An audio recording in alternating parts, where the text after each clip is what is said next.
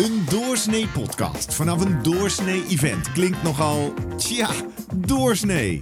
Maar dit is het SIA-congres 2023 vanuit de woonindustrie in Nieuwegein. Hier pakken we dat anders aan.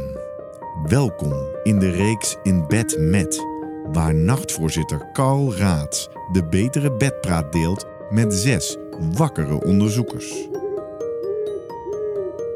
Wordt het deze aflevering een kussengevecht met Femke Koulingfrex.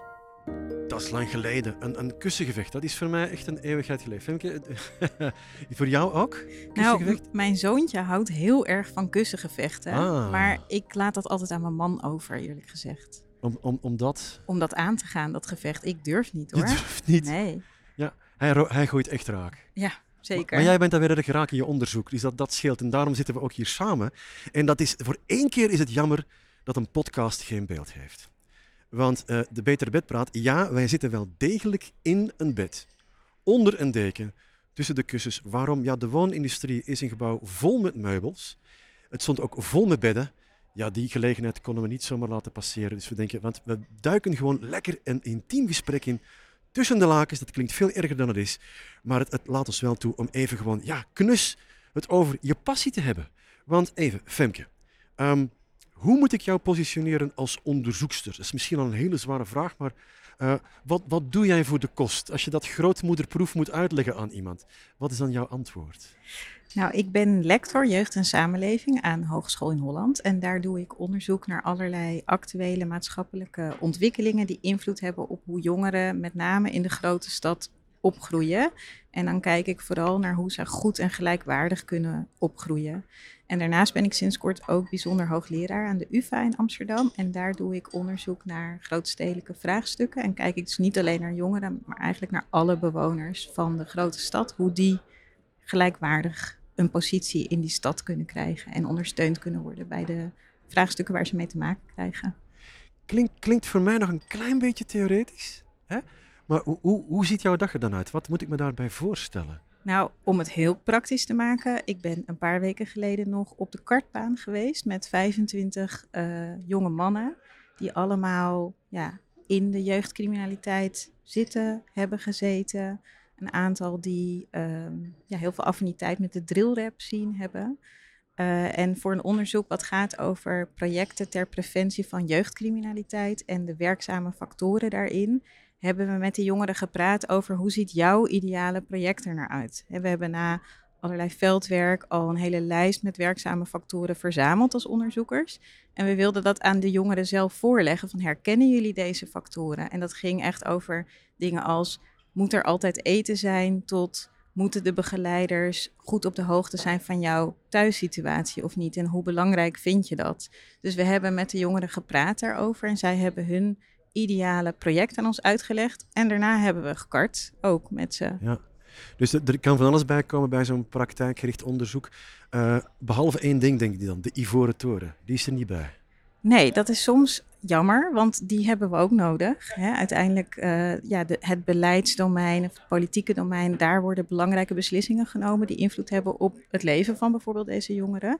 We doen bijvoorbeeld dit onderzoek ook in opdracht van het ministerie van Sociale Zaken. Dat voelt voor die jongeren inderdaad vaak als een ivoren toren. En wij hebben dan de rol om hen uit te leggen dat die ivoren toren ook bestaat uit mensen met goede bedoelingen, die ook bereid zijn om te proberen wat ze kunnen doen om hun leven te verbeteren. Dus dat proberen we wel bij elkaar te brengen, juist die werelden. Ik vind het wel een hele spannende, want eh, het toeval wil, en daarom ben ik ook zo blij dat ik met jou in gesprek kan gaan. Ik heb zelf in een vorig eh, professioneel bestaan, heb ik ook met die jongeren mogen werken, als leerkracht in dit geval. En waar ik vooral degene was die veel moest leren. En dan ging het over hoe ben je geloofwaardig in het gezelschap van die, van die gasten? Welke taal gebruik je, welke taal gebruik je niet? Hoe hou je het onderscheid tussen nee, dit is gewoon een, een, een, een uitspraak die een stijloefening kan gebruiken, dit is geen waardeoordeel over mij. Het was echt ondergedompeld worden in een wereld die mij compleet onbekend was, maar waar ik wel voldoende aannames over had. Dus hoe kom jij als, als onderzoeker, als lector en met al de mensen met wie je dit doet, op het punt dat je het echt snapt en dat zij snappen dat jij het snapt? Ja, wij doen heel veel kwalitatief onderzoek. Dus dat betekent dat we echt naar de jongeren toe gaan op de plekken waar zij eh, hun het meeste tijd doorbrengen. Dat kan overigens ook online zijn.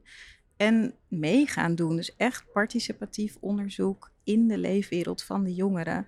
En proberen om heel open te vragen ook naar, ja, leg uit in jouw eigen taal, vanuit jouw eigen ervaringen, wat voor jou belangrijk is om om te kunnen gaan met de uitdagingen die je hebt. Dus echt in die wereld duiken met hun en daar ook lang tijd doorbrengen. Dat helpt om uh, ja, over allerlei aannames heen te stappen. Ja. Is, is dat, merk je daar een leerschool in bij degenen die dat dan mogen mee vormgeven? Want ik denk, als je er gewoon even, even blauw-blauw onvoorbereid instapt, dat je echt wel even niet, niet, niet weet hoe eraan te beginnen. En, en ja, het is echt een, een andere wereld.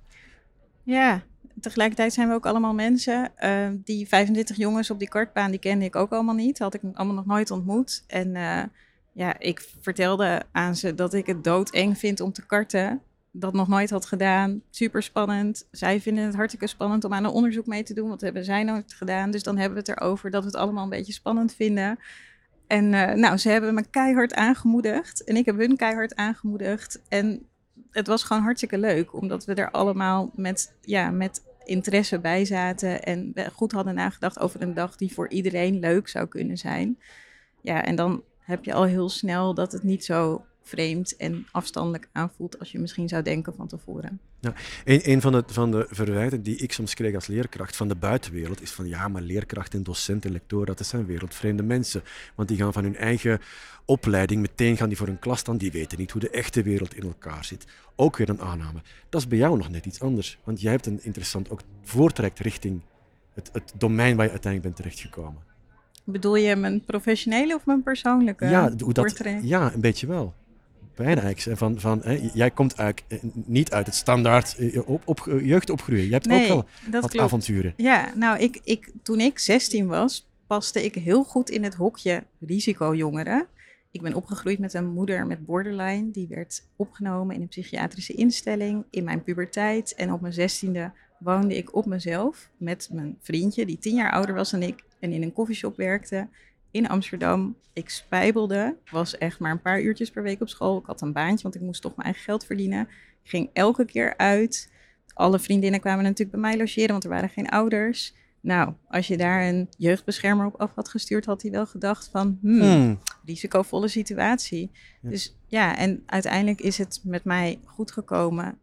voor een heel groot deel omdat ik geluk had dat ik op het juiste moment de juiste mensen heb ontmoet die mij enorm hebben gesteund, die in mij geloofden, die mij zagen voor wie ik was en wat ik zelf belangrijk vond, me daar ook ruimte voor gaven, oprechte interesse in mij hadden.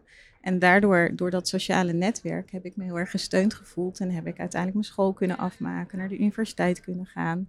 En ik denk dat dat een, ja, een kernwaarde is die ik ook heel erg in mijn onderzoek probeer mee te nemen. Dat je jongeren altijd met oprechte interesse tegemoet treedt. Dat je ze ziet als mens, dat je ze daarin respecteert en waardeert. En aan ze vraagt, wat vind jij nou belangrijk? Wat mhm. heb jij nodig? Want jongeren weten dat heel goed zelf. Vaak ook juist als ze met uitdagingen te maken hebben. Ja, dus jij, jij komt uit een soort van ervaringsdeskundigheid. Enerzijds van hoe het is om in een andersoortige situatie op te groeien, maar ook om die, om die switch op een of andere te maken. En vooral hoe die omgeving daar een dragende factor ja, in is. Zeker. We doen ook veel onderzoek naar de veerkracht van jongeren. En daarbij bekijken we dat vanuit sociaal-ecologisch perspectief. En zeggen we, veerkracht is niet een individueel persoonskenmerk. Van jij bent in je uppie veerkrachtig of niet.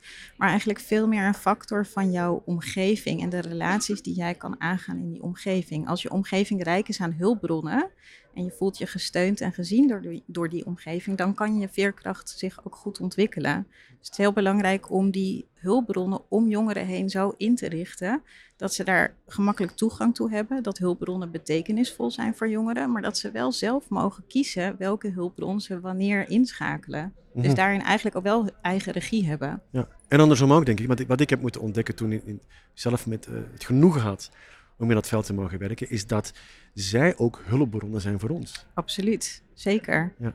ja, ik herken heel erg wat je zegt, dat het ontzettend leerzaam is om met jongeren te werken.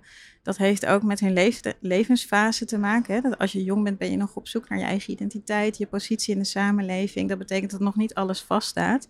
En dat jongeren dus per definitie experimenteren, grenzen opzoeken. En daarmee ook heel vaak tot vernieuwende uh, levensstijlen en inzichten komen, die voor ons als onderzoekers ook weer heel belangrijk zijn. Moet ik nou, als ik bij jou, bij jou in, de, in de onderzoeksgroep terechtkom, moet ik dan een bijzondere jeugd hebben gehad? Nee, zeker niet. Maar ik merk wel dat ik, nou ja, ik heb ook heel lang gedacht, ik ga hier helemaal niks over vertellen, want dat knaagt misschien wel aan mijn professionaliteit. Ja, hè? ja, ja, ja. Maar inmiddels zit ik op een positie dat ik daar niet meer zo bang voor ben. Dus ik ben wat opener geworden over mijn eigen ervaringskennis. Ja. En ik merk wel dat het anderen ook inspireert. Dus ik zie bijvoorbeeld studenten die zelf ook van alles hebben meegemaakt en die naar mij kijken en denken, nou, zij zit daar waar ze zit op die positie, dan kan ik het misschien ook wel. Ja. En die rolmodelfunctie vind ik wel heel belangrijk. Dat vind ik ook wel een spannend spanningsveld. Want aan de ene kant ben je met, als als lector, je bent ook met onderzoek bezig, dat heel gedegen moet verlopen volgens bepaalde procedures. Uh, en daarnaast heb je die herkenning van die jongeren met wie je werkt, die zich ook misschien een stukje aan jou vastklampen, omdat ze zien van, hé, hey, jij hebt hier een weg afgelegd die ik voor mezelf nog niet mogelijk acht. Hoe hou je het onderscheid, voor zover het al nodig is, dat hoor ik graag van Ja. jou, tussen lector-onderzoeker zijn aan de ene kant en hulpverlener, vertrouwenspersoon, vervang mama aan de andere Ja, kant. ja, door daar heel open over te zijn. Dat zeg ik ook altijd tegen mijn collega's. Want inmiddels ben ik veel te oud om dat participatief onderzoek echt met die jongeren zelf te doen. Dus ik heb heel veel jongere collega's in mijn team die dat doen. En tegen hun zeg ik altijd vanaf het begin gewoon heel eerlijk en open zijn over jouw positie in hun leven. Hè? Jij doet het voor je onderzoek, voor je werk. En op je bent een bezoeker ergens ook in hun leven. Hè? Op een gegeven moment ga je weer weg. Dus het is belangrijk dat ze dat vanaf het begin weten. Maar dat ze ook voelen dat voor de periode dat jij er bent in hun leven, dat je dat met je oprechte betrokkenheid doet. En dat je daarin ook, hè, dat betekent niet dat je, dat je ze met alles hoeft te helpen. Je kunt ze ook doorverwijzen. Je kunt ook zeggen, nee, dit hoort niet bij mijn rol. Maar dat je in ieder geval wel die waardering en die interesse toont om ze serieus te nemen. Is, is dan een beetje de, de, de kern van, van wat jouw werk mogelijk maakt, of wat jullie werk mogelijk maakt, eh, een combinatie van enorm helder verwachtingsmanagement, om er maar een Zeker. beetje woord tegen aan te wijzen, en eh, ook kwetsbaarheid? Ja, en ik denk, hè, je hoeft helemaal niet zelf een moeilijke jeugd gehad te hebben om jongeren met een moeilijke jeugd te begrijpen. Eh, je moet wel oprecht nieuwsgierig zijn, openstaan, respect tonen. Eh, en je eigen kwetsbaarheid, ehm, voor zolang dat professioneel is, ook durven delen met jongeren. Want dat creëert vaak bij hun wel dat vertrouwen Ja. om ook iets over zichzelf te durven vertellen. Ja. En dat kan dus gaan over dingen als dat je nog nooit gekart hebt en dat doodeng vindt. Ik zat laatst met een andere groep jongeren die heel introvert waren, die niks durfden te zeggen eh, in een interview. En toen dacht ik, ik moet, we moeten het hebben over waar we bang voor zijn. Mhm. En toen vertelde ik dat ik op schaatsles zit met mijn zoontje. En dat ik het doodeng vind om te vallen. En dat hij na vier weken gewoon rondjes om die hele schaatsbaan al schaatst. En dat ik daar nog steeds zo bibberend aan de rand stond. Nou, en ze waren allemaal meteen helemaal, maar je kan het. Je moet er gewoon voor gaan, niet opgeven. En daardoor veranderde de hele dynamiek in het gesprek. En werd het een heel open, fijn gesprek, wat ook mocht gaan over kwetsbaarheid. Dus het hoeft helemaal niet te gaan over ervaringskennis met een moeilijke jeugd. Kan ook gaan over karten of schaatsen. Ja. Zolang je maar ook jezelf open durft te stellen om niet alleen vanuit je professionele expertise dat gesprek te voeren met jongeren. Dus wat je zei is een nieuwsgierigheid. Hè? Dat vind ik, als ik- hoe ik hem hoor, is nieuwsgierigheid ten behoeve van de ander. Ja, Want wat je zei, je- geeft dan het voorbeeld, je stelt je kwetsbaar op en onmiddellijk krijg je die ondersteuning ook van, van die jongeren. ja, en ik denk ook dat het belangrijk is dat het professionele nieuwsgierigheid is. Hè? Dus Ook, niet, ja. je, je hoeft niet alles van die jongeren Nee, nee, te nee, weten over hun ziel en zaligheid, hun privéleven, eh, hun diepste, weet ik het wat, angsten en geheimen. Daar ben ik niet per se naar op zoek in zo'n interview. Dus het gaat, het gaat me wel echt om de onderzoeksvraag die ik op dat moment heb en het vertrouwen wat ik nodig heb om die vraag te kunnen beantwoorden. Maar ik hoef niet, eh, weet je, ze hoeven niet een hele ziel bij mij op tafel Nee. te leggen. Maar je raakt daar wel iets aan, iets dat echt, ik vind dat goud. Op het moment dat zij inderdaad aanvoelen, jij bent authentiek kwetsbaar en je ziet er niet de behoeven van jezelf, maar van ons.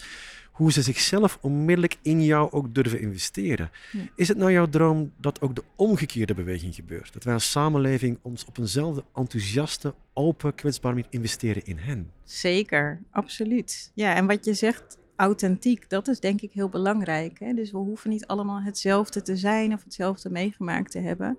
Maar als het maar oprecht is, die nieuwsgierigheid en die betrokkenheid. Ja, en ik denk ook, we begonnen de conferentie vanmorgen met een fantastische nummer van uh, muziekstudent, HBO-studenten. Een musical nummer met enorme energie, passie en betrokkenheid. Ik denk ergens dat jongeren of ze nou in hele moeilijke situaties opgroeien of niet, die passie en betrokkenheid allemaal hebben. En dat het aan ons is om dat eruit te trekken bij ze, om daarin te geloven en ze uit te nodigen om die passie en betrokkenheid te laten zien. En dat wij als volwassenen of als samenleving daar echt ons best voor moeten doen. A brand new day uit de WIS. A brand new day, precies. Is dat het uiteindelijke doel? Als jij erop kan terugkijken van ze hebben echt een nieuwe dag gekregen, we hebben dat samen gecreëerd. Is dat het moment dat jij zegt, dit was zinvol voor mij? Ja, absoluut. Ja. Nou, dan hoop ik dat die droom niet alleen een droom mag blijven, maar absoluut werkelijkheid mag worden. En uh, ik wil jou heel erg bedanken om hier even schouder aan schouder het bed met mij gedeeld te hebben en, en dit verhaal met ons te delen. Uh, ik vind het echt oprecht inspirerend hoe je inderdaad zegt van je mag je rauwe kantje hebben, je mag je geschiedenis meenemen, want dat net maakt net dat je een klankkleur kan meebrengen die zo nodig is. Dank Graag daarvoor.